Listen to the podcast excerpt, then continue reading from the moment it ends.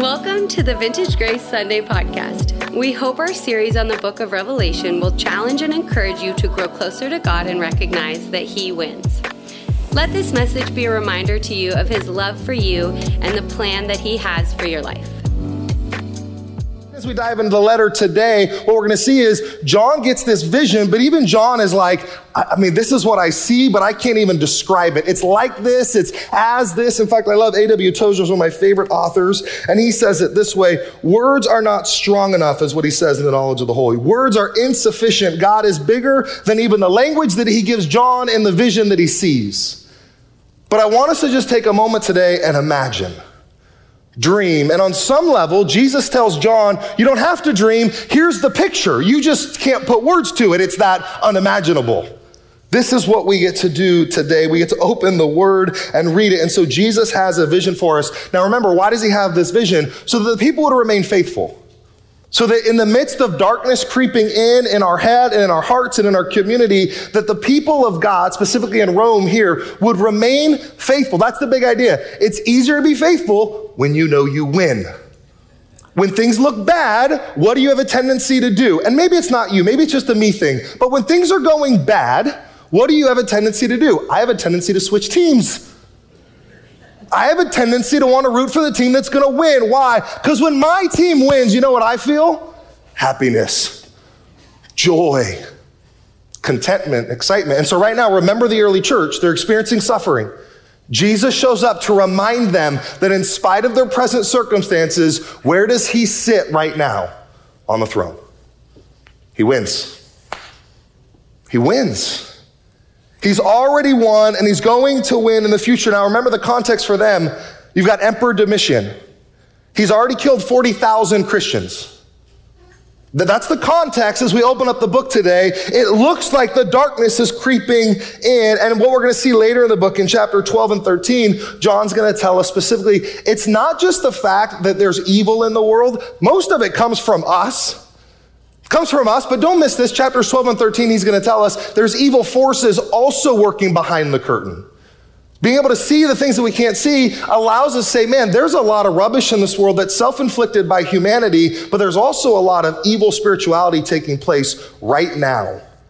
Now, do we have to be afraid of the evil powers of this world? No, because greater is he that has come than he that is even the prince of the world. And that's the confidence that we get when we open this book of Revelation. It's why Jesus, through John, says, This is the only book I promise you blessing. So, church, do you want to be blessed today? Yes. Open your Bibles. Revelation chapter 4. That's where we're going. And it doesn't mean that there isn't evil, but it does mean we know the final score. And please don't miss this. The last few years, more than ever, have I tipped my hat to Satan.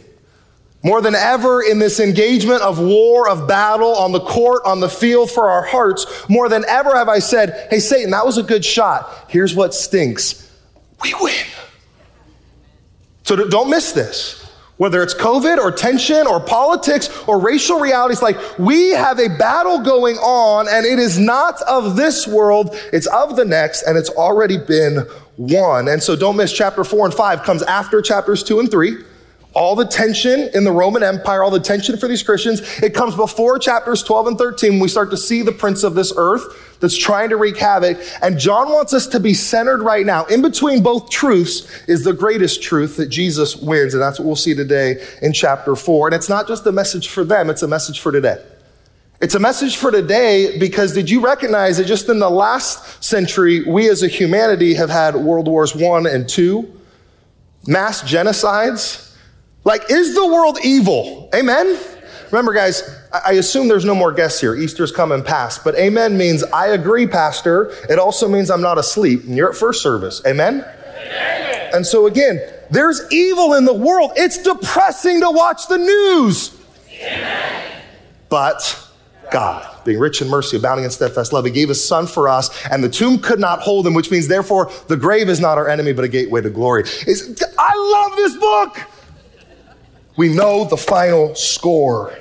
Jesus is reigning. He wins. He's already won. And he wants us to see what we don't yet see. Because what we see of this world is ugly and it's rubbish. But God loves the world. He's not done with her yet. Here's my summary John has been helping us see that someone's at your front door.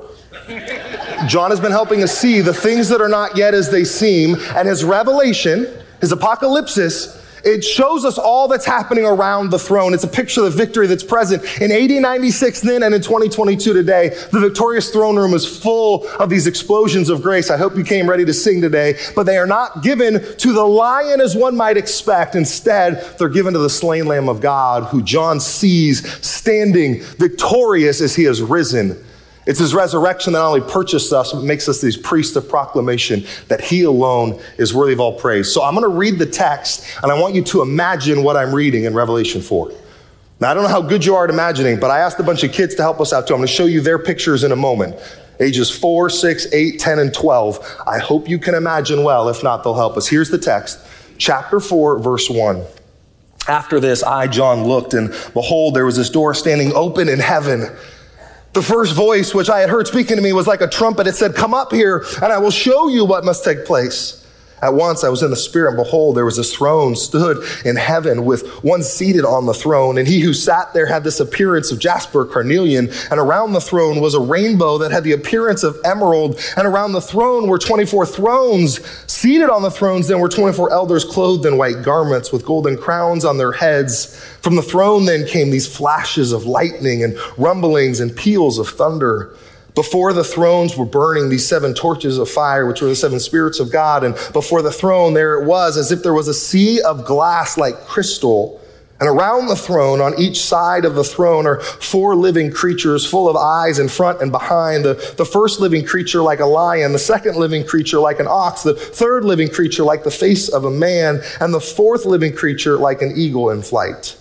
The four living creatures, each of them with six wings, are full of eyes all around and within, and day and night they never cease to say, Holy, holy, holy is the Lord God Almighty who was and is and is to come. And whenever the living creatures give glory and honor and thanks to him who is seated on the throne, who lives forever and ever, then the 24 elders fall down before him who is seated on the throne and they worship him with lives forever and ever. They cast their crowns before the throne, saying, Worthy are you, O Lord Lord our God to receive glory and honor and power. For you create all things, and by your will they existed and were created. And everybody said, Amen. Amen.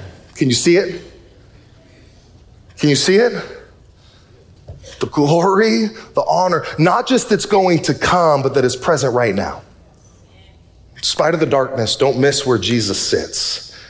He is not freaking out. He is being worshiped and worthy of praise. And I'm pretty sure this is what it looks like right? Is this not what you see? I mean, I mean, you have this picture of glory and honor. I don't know about you, but my imagination stinks. But I look at this stuff and I'm like, are you kidding me? Glory and honor and praise. This is it. Would you pray with me?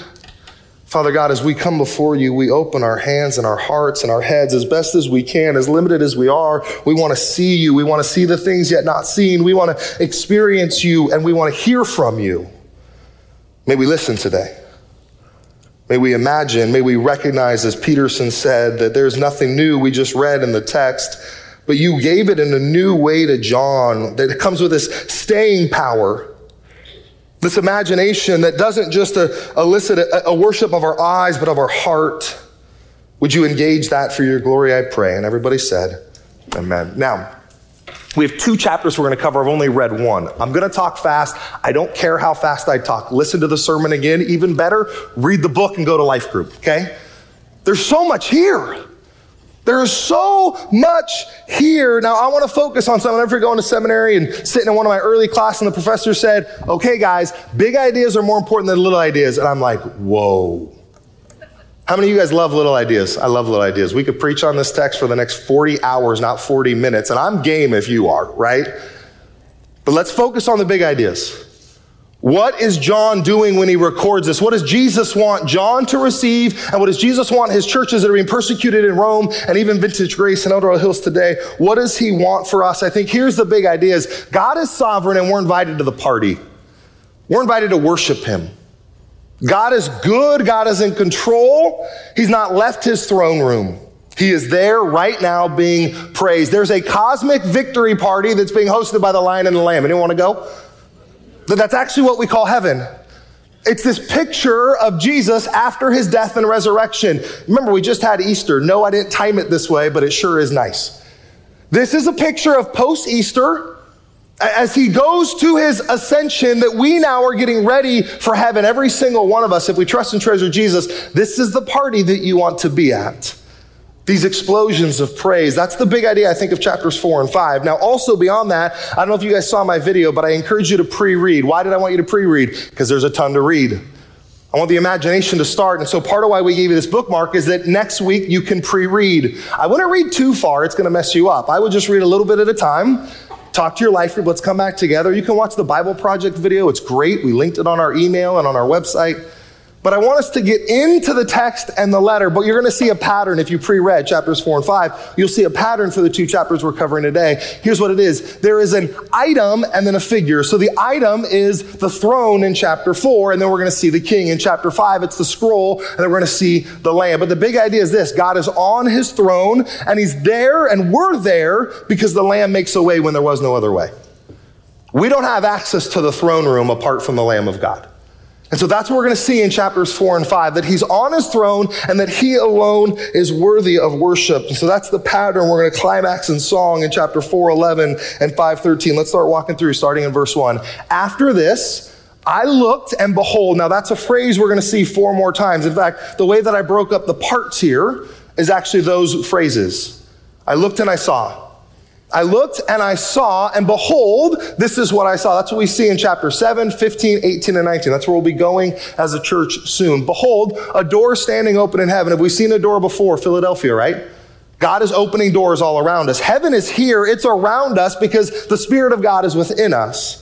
That's what heaven is. It's the presence of God. And so the Spirit of God is here. He's engaging with the world in such a way that he does not hate the world. The world hates him. He loves the world. There are doors open in Philadelphia. There's doors open at Vintage Grace. And in this vision, there's a door open to heaven to see what is presently true, but John and you and I would miss naturally. That's what we're seeing specifically. It's the same phrase in chapter 3, 8. It's also a lot of reading. Isaiah chapter 6, go back this week. Read Daniel chapter 7. Just read the whole Old Testament, okay? Because that's what Revelation is picking up on.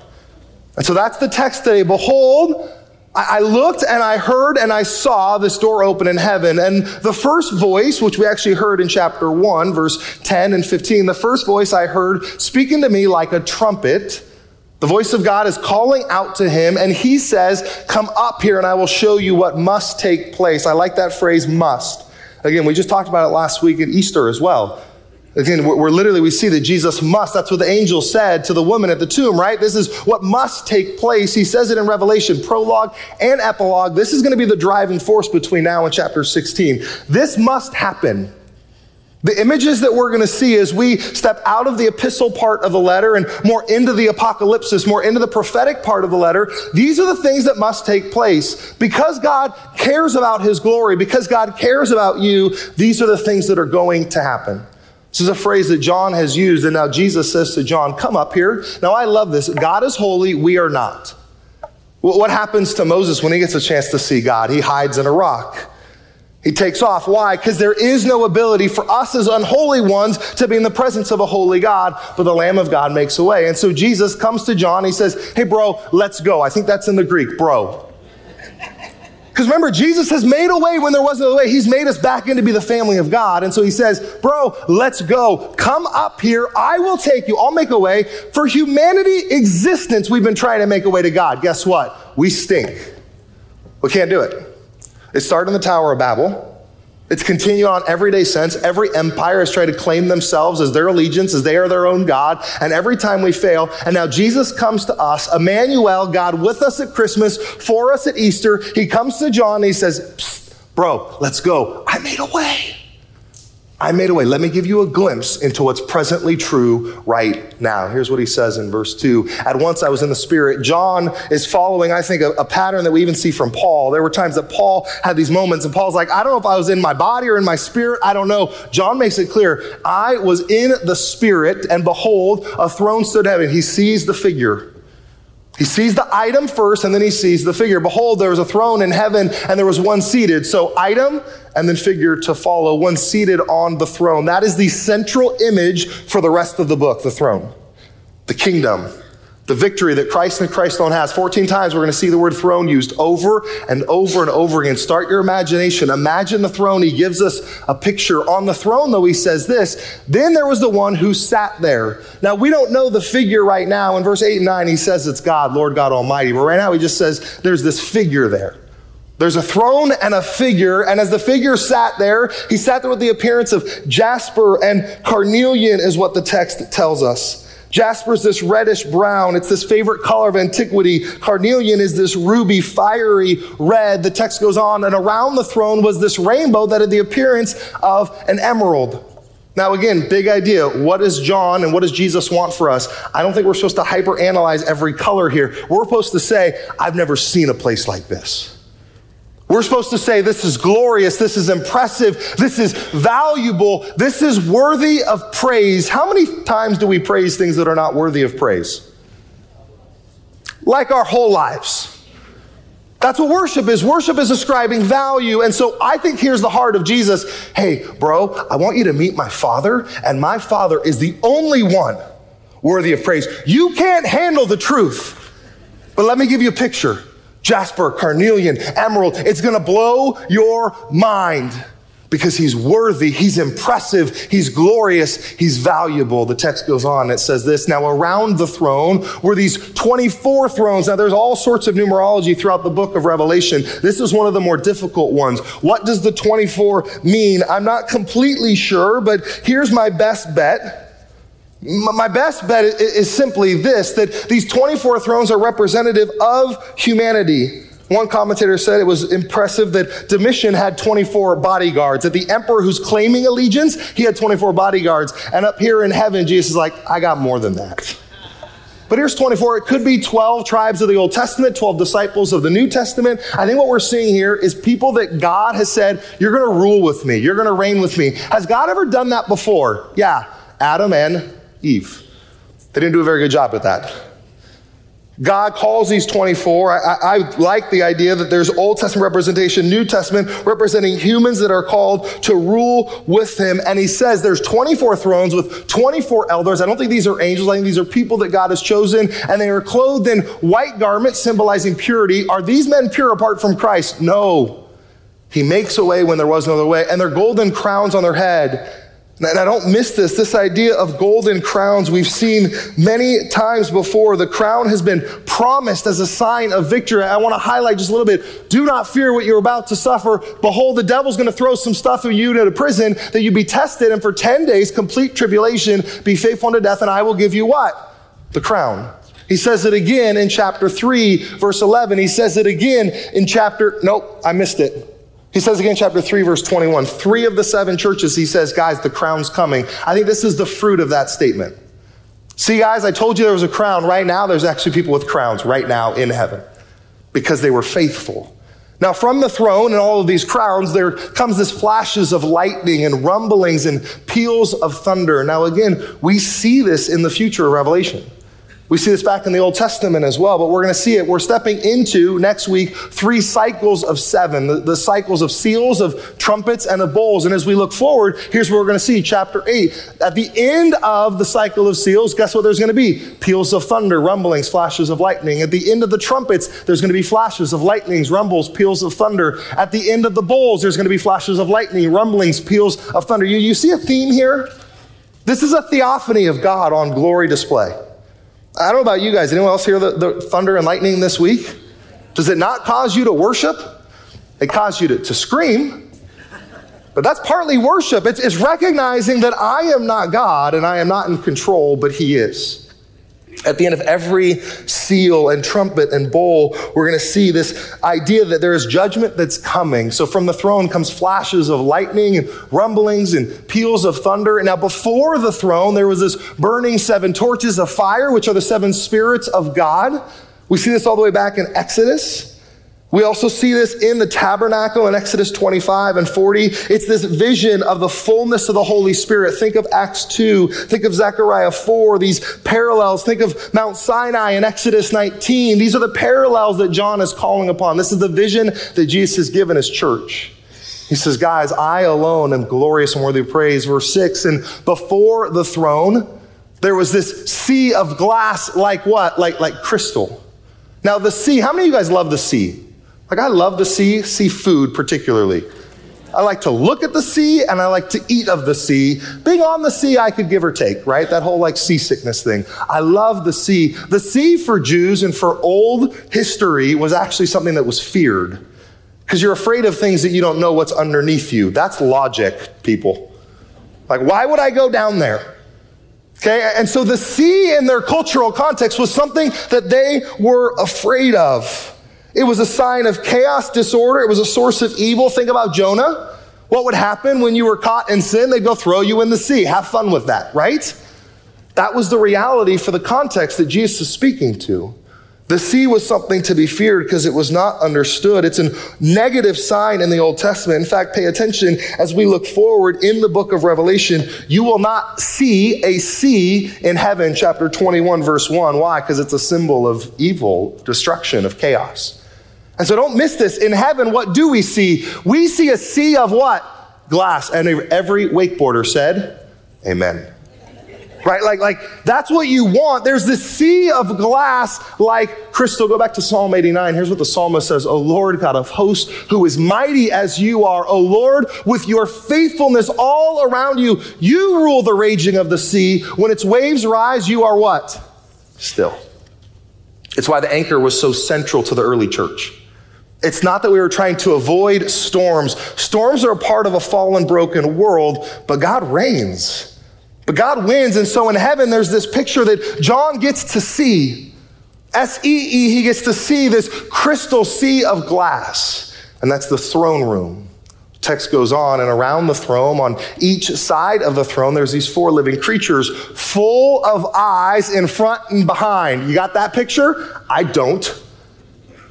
Imagine it. There's these creatures full. Now, pay attention living creatures.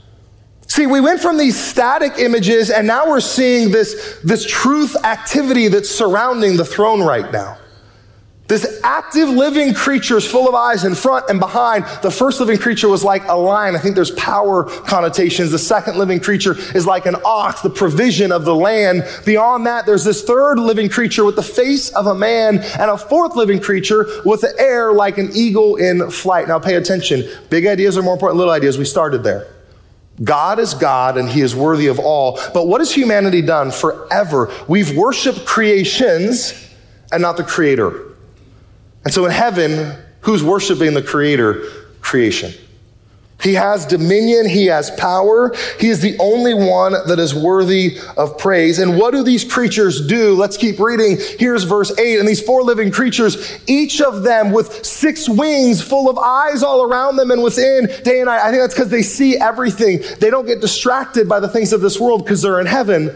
They see the glory of God. They see how powerful and worthy of praise He is. And day and night, they never cease.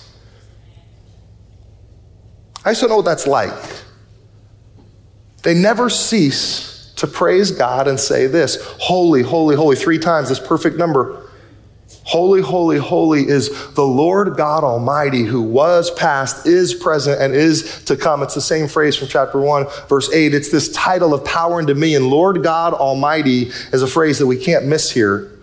We see it throughout Revelation used multiple times. We see it throughout the Old Testament used multiple times that He is glorious and worthy of praise that he is in control, that he is eternal, that he is self existent, that he controls all of history, that it's actually his story, and his story is previewing the power of the final coming and the eternal fulfillment that's true right now.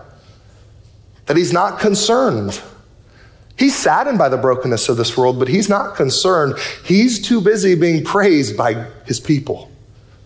He's too busy being praised by his creation that he has not neglected, that he has not given up on. The text goes on then in verse 9. I want you to pay attention. How often did they sing this song? Do you remember? All the time.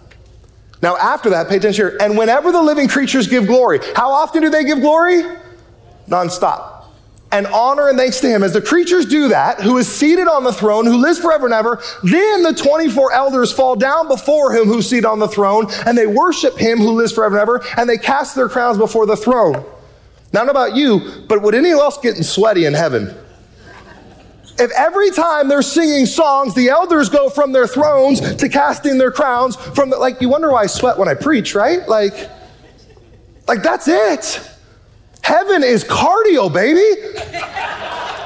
like, like, pay attention. They proclaim, we cast our crowns over and over and over again. And guess what? It's a ton of fun. I used to think running was stupid. Don't tell anybody. I enjoy it. It's a piece of worship. It's this, this reality that He alone is worthy of praise. And I've had moments in my life when I praise things that are not worthy of praise, like Steph Curry's jump shot or Barry Bonds splash hit. Like those are moments for me that I'll never forget as a sports fan. When you see something that's worthy of praise and you give the praise, you're not like, eh, that was fun. No, you're excited. And so there's this joy that's going to be in heaven. And I think we might be sweaty, but then again, we're going to have perfect bodies. And I think that's why I sweat, because my body ain't perfect. Amen. They cast their crowns down. They ascribe value. They send it. That's the word worship to ship value. They send it to the only one that is worthy. The text goes on, Worthy are you, O Lord, our God, to receive glory and honor and power. For you create all things, and by your will they exist, they were created. There's all of these references to Daniel 4, to Daniel 6. Go back and read these because this is what Jesus, as he speaks to John and as John speaks to the church, this is what they're thinking about that he alone is worthy. And yet, the reality is, especially in Daniel, there were lots of guys that thought that they were worthy, right? Nebuchadnezzar, I'm king. Give me glory. Domitian in, in, AD 96, I'm worthy. Give me glory. In fact, it said that the emperors of the day, they would love to be called Lord and God. But the Senate of Rome said, that's not a title reserved for you. Even the most pagan people knew that there was someone beyond themselves. So when we say this phrase, worthy are you, our Lord and God, what we're saying is, you alone get the throne of my heart. Nobody else compares. Nobody else is worthy. There's a humility that comes to worship, to giving value to someone and something that's valuable. And here's the reality lots of things are valuable because God made them with value. He alone is the creator. He alone is the designer. He alone deserves the throne of your heart. And so the question for us today is who are we worshiping? Everything else is, is short sighted. It does not measure up. And I think humility is the key of that reality. And then we pivot. There's really two hymns in chapter four and in chapter five. This was hymn number one celebrate the glory of God and his holiness. I'd encourage you to spend time this week meditating on that reality. Then we get to hymn number two because John sees this vision and he says, God, you are good. God is good all the time, and all the time God is good. And I worship you and I praise you. And then there's that moment as you're worshiping God that you're like, oh, wait, I'm still John. Oh, wait, I'm still Drew. And we at Vintage know that Drew rhymes with poo. It's just a real thing. And so there's these moments when we worship God and we say, God, you are good. And then we see our hand get raised and we're like, oh, get that out of here. That messes up the picture. And so, what does John see in his vision? He sees the glory, the holiness of God. And then he sees the right hand of him who is seated on the throne. And there's this scroll written within it on the back, sealed with seven seals. And of course, as a worshiper, you're like, I want to know what my God has. What is the seal representing of all the prophets in the days of old? What is in the seal? And I saw this mighty angel proclaim with a loud voice, Who is worthy to open the scroll and break its seal? And no one in heaven or earth said, I am. Nobody stepped up. Bunch of weenies. No, because in heaven, you don't have to pretend to be more than you are because you're worshiping the one that is more than you are. So no one steps up because they already know the truth. They already know that Drew rhymes with poo. No one had to tell them that. They get it. The text goes on, he says, Who is worthy to open the scroll and break its seal? And no one in heaven or on earth or under the earth was able to open the scroll and look into it. Now, just note for a moment here, they're not freaking out. They're like, No, we're just waiting for Jesus to do what Jesus does because he reigns. But John doesn't understand this fully. He doesn't know the full picture yet. So John starts freaking out. He sees God's holiness. He sees his hand, I think, on some levels, he praises God and he goes, Well, shoot, now what are we going to do? And he begins to weep loudly. Like this is that awkward snot running down your face. Your spouse is hitting you. Do you know you're being loud? You left the ringer on the front door at church? Come on. And so he's weeping loudly. That doesn't bother me, by the way, whoever it was, it makes me happy. Here we go. And I began to weep loudly because no one was found worthy of the scroll to look into it. So I'm in heaven, but I feel like I'm missing out, John says. And one of the elders said, Hey, bro, Remember how Jesus brought you here? He's got a plan. In fact, here's the truth of the matter. Weep no more. Behold. Behold means to see. Now he hears the word to see. This is that rhythm we're going to see in all these parts of Revelation. He hears, see, and what does he hear? Hear the lion, the tribe of Judah, the root of David. We see this in Genesis 49, Jeremiah 23. Hear the lion of Judah, the root of David. He has conquered. He can open the thing. Now, again, he has this vision. He's weeping. You know, when you're crying, your eyes are full of snot. It's super awkward, but it happens, right? And you can't see. He hears the elder say, Go look at the lion. What does he expect to see? When someone says, Look at a lion, what do you expect to see? A lion.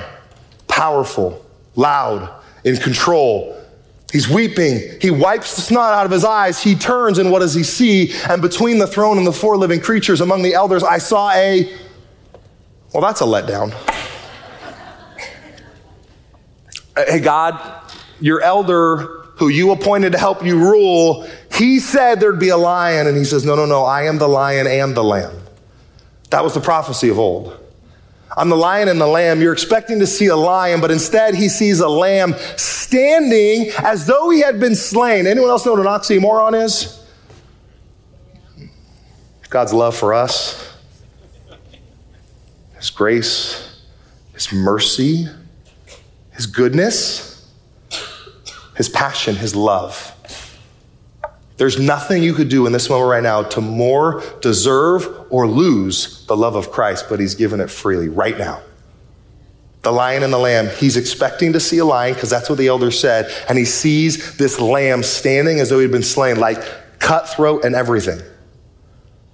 A killed lamb, but alive, standing He's not dead. Why? Because the tomb could not hold him. I see the lamb slain but standing with seven horns and seven eyes and seven spirits of God. This is the fullness of God. And he went out and the lamb took the scroll from the right hand, I believe, of the Father who was seated on the throne. And the text goes on. And now they sang a new song. I hope you like to sing or you're not going to like heaven. And now they sing a new song. Worthy are you to take the scroll, to open the seals, for you were slain, and by your blood you ransomed people for God, every tribe and language and people and tongue. Church, I can't wait for heaven. The, the, the choir in heaven, I mean, you guys are good, vintage, don't misunderstand me. But I can't wait to hear every tongue and every tribe and every nation. I just got greetings from our churches in Africa as Andy and Kathy are there right now. Again, we're late to their party. They've already been partying on Sunday. We're the last ones here, right? Every tongue and tribe and nation, the beauty, the glory of God. And you have made them a kingdom, a priest to our God, and they shall reign. Our three things he says, you purchased these people, you made them priests. And don't miss that last part. They get to reign with you. They get to reign with you what Adam and Eve could not by the sealing and the slaying of the Lamb and the resurrection and the truth and the way and the life. We get to reign. That's what heaven is going to be like. The text goes on and it says, And I looked and I heard around the throne these living creatures and the elders and the voices of many angels, numbering myriads and myriads, tons and tons, 10 by 10, and on and on. That's what the word myriads means. It's this continual form of worship over and over and over again. It's a full, it's a complete, it's a magnitude. It is standing room only. Nobody's late to church in heaven because it's all the time because he's worthy of praise. Worthy is the Lamb who was slain to receive power and wealth and wisdom and might and glory and honor and blessing. Worthy. And as this is happening, he hears every creature in heaven and on earth and under the earth and in the sea, all that is in them saying, To him who sits on the throne, the Lamb be blessing and honor and glory forever and ever. He's repeating himself because that's the most true thing about the world and about the cosmos. And the four living creatures said, Amen. And the elders fell down and worshiped. Here's the truth of the matter. The suffering servant that we just celebrated, Good Friday, Isaiah 53, the suffering servant is slaughtered for you and for me. That's the truth. I said this at Good Friday. When we say that we're communitas, it means a common master and a common mission. Understand, when you go through something tragic, there's a bond that you hold with other people that no one can touch. I'm, I'm saying whether you're in like the cancer family fraternity, Whether, whether you're living in, in certain contexts, when you have communitas, common master and common mission, in heaven, there's a communitas like no other. We get a taste at vintage, but this is communitas. We were dead, but God makes us alive. How? Because the slain Lamb of God. And we worship. We're freed from being concerned about ourselves. We're free to worship, to make much of Jesus because he's the one worthy of being made much of. And so the suffering servant goes to slaughter because of us, for us, and instead of us. And what does that cause in us? It causes us to worship. It causes us to say, God, you alone are worthy. I was dead, but God, you made me alive. And that's what we see in this picture of heaven. And, church, no matter what I say today, no matter what you talk about in your life group, even no matter how much time you read and meditate, I would just encourage you spend more. Prepare yourself for heaven. He gives us a picture so that we can be ready for it, but He also gives us a picture so that we don't freak out this side of heaven. He gives us a picture for those two reasons. First of all, He alone is worthy of all worship. Now, if you're like me, you worship a lot of things. Can we just stop and repent right now? What are the things that we worship? This is public pr- repentance. What are the things that we worship? Go ahead. I didn't hear. You got to be louder. Money, comfort, family, baseball. Come on, man. You're getting personal. Football. Okay. Other things, not just Drew. What is not? What do you worship? Self-image. Guys, we're set free from pursuing the things that will always leave us wanting more. Even the good things, family, even the good things. We're set free from that to give Him praise and honor. And don't miss this. We don't deserve to be there. Way too often we're like, I got to go to church today. No one deserves to be alive. There's breath in our lungs that's giving us a chance to repent, to get off the throne of our heart and say, God, only you are worthy of worship. And then he calls us to the throne room. He goes to John and says, Bro, let's go. Let me show you how good it is in the Father's presence. That's why I came and lived the perfect life. That's why I died the heinous death that you deserve. I made a way when there was no other way. Church, may we repent and may instead we turn back and say, You, God alone, are worthy of all worship. All of our time, all of our treasure, all of our talent, it's all you. And so forgive me, Father, for every moment that I settle for lesser joys. That's what idolatry is, it's what sin is. It's giving anything more value than God intended it to have. I'm not saying don't appreciate your family. I'm not saying don't appreciate your money. I'm not saying don't appreciate the breath in your lungs or the health that you have. Just recognize that was given to you to worship, to give it right back to God. Those crowns those elders have, did they earn those? No, that's what grace is. They're just casting back to God what's already His. Everything else is this superficial settling for less. So, church, we're free to worship. And here's what's crazy we're free to worship a God who is infinitely holy and worthy of worship, and yet he's approachable. He invites us to the throne room. He not only makes a way to the throne room, but if I'm there and I'm John and I see any piece of myself, I'm like running the other way because I'm not worthy. But God is worthy and He makes a way when there's another way. He is worthy of worship. That I think is the biggest implication. Here's the second one though. So then why do we worry if He's worthy? You want to stop wasting your life? You want to stop wasting your money? You want to stop wasting the breath in your lungs? Only invest in the things that are worthy. His name is Jesus. Jesus, Jesus, and Jesus. He's the lion and the lamb. He is worthy of worship. He's approachable in Christ.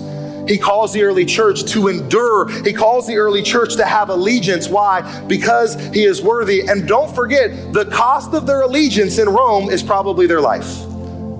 But guess what? That's a great trade, the early church says. The early church says, sign me up because he wins. I want to be on his team. That's the allegiance. He is the only holy conqueror. The implication is simply this if God is on the throne, no matter what your job is like, he wins. If God is on the throne, no matter what your health situation is like, there are so many people sick within our congregation, but at Vintage, he wins.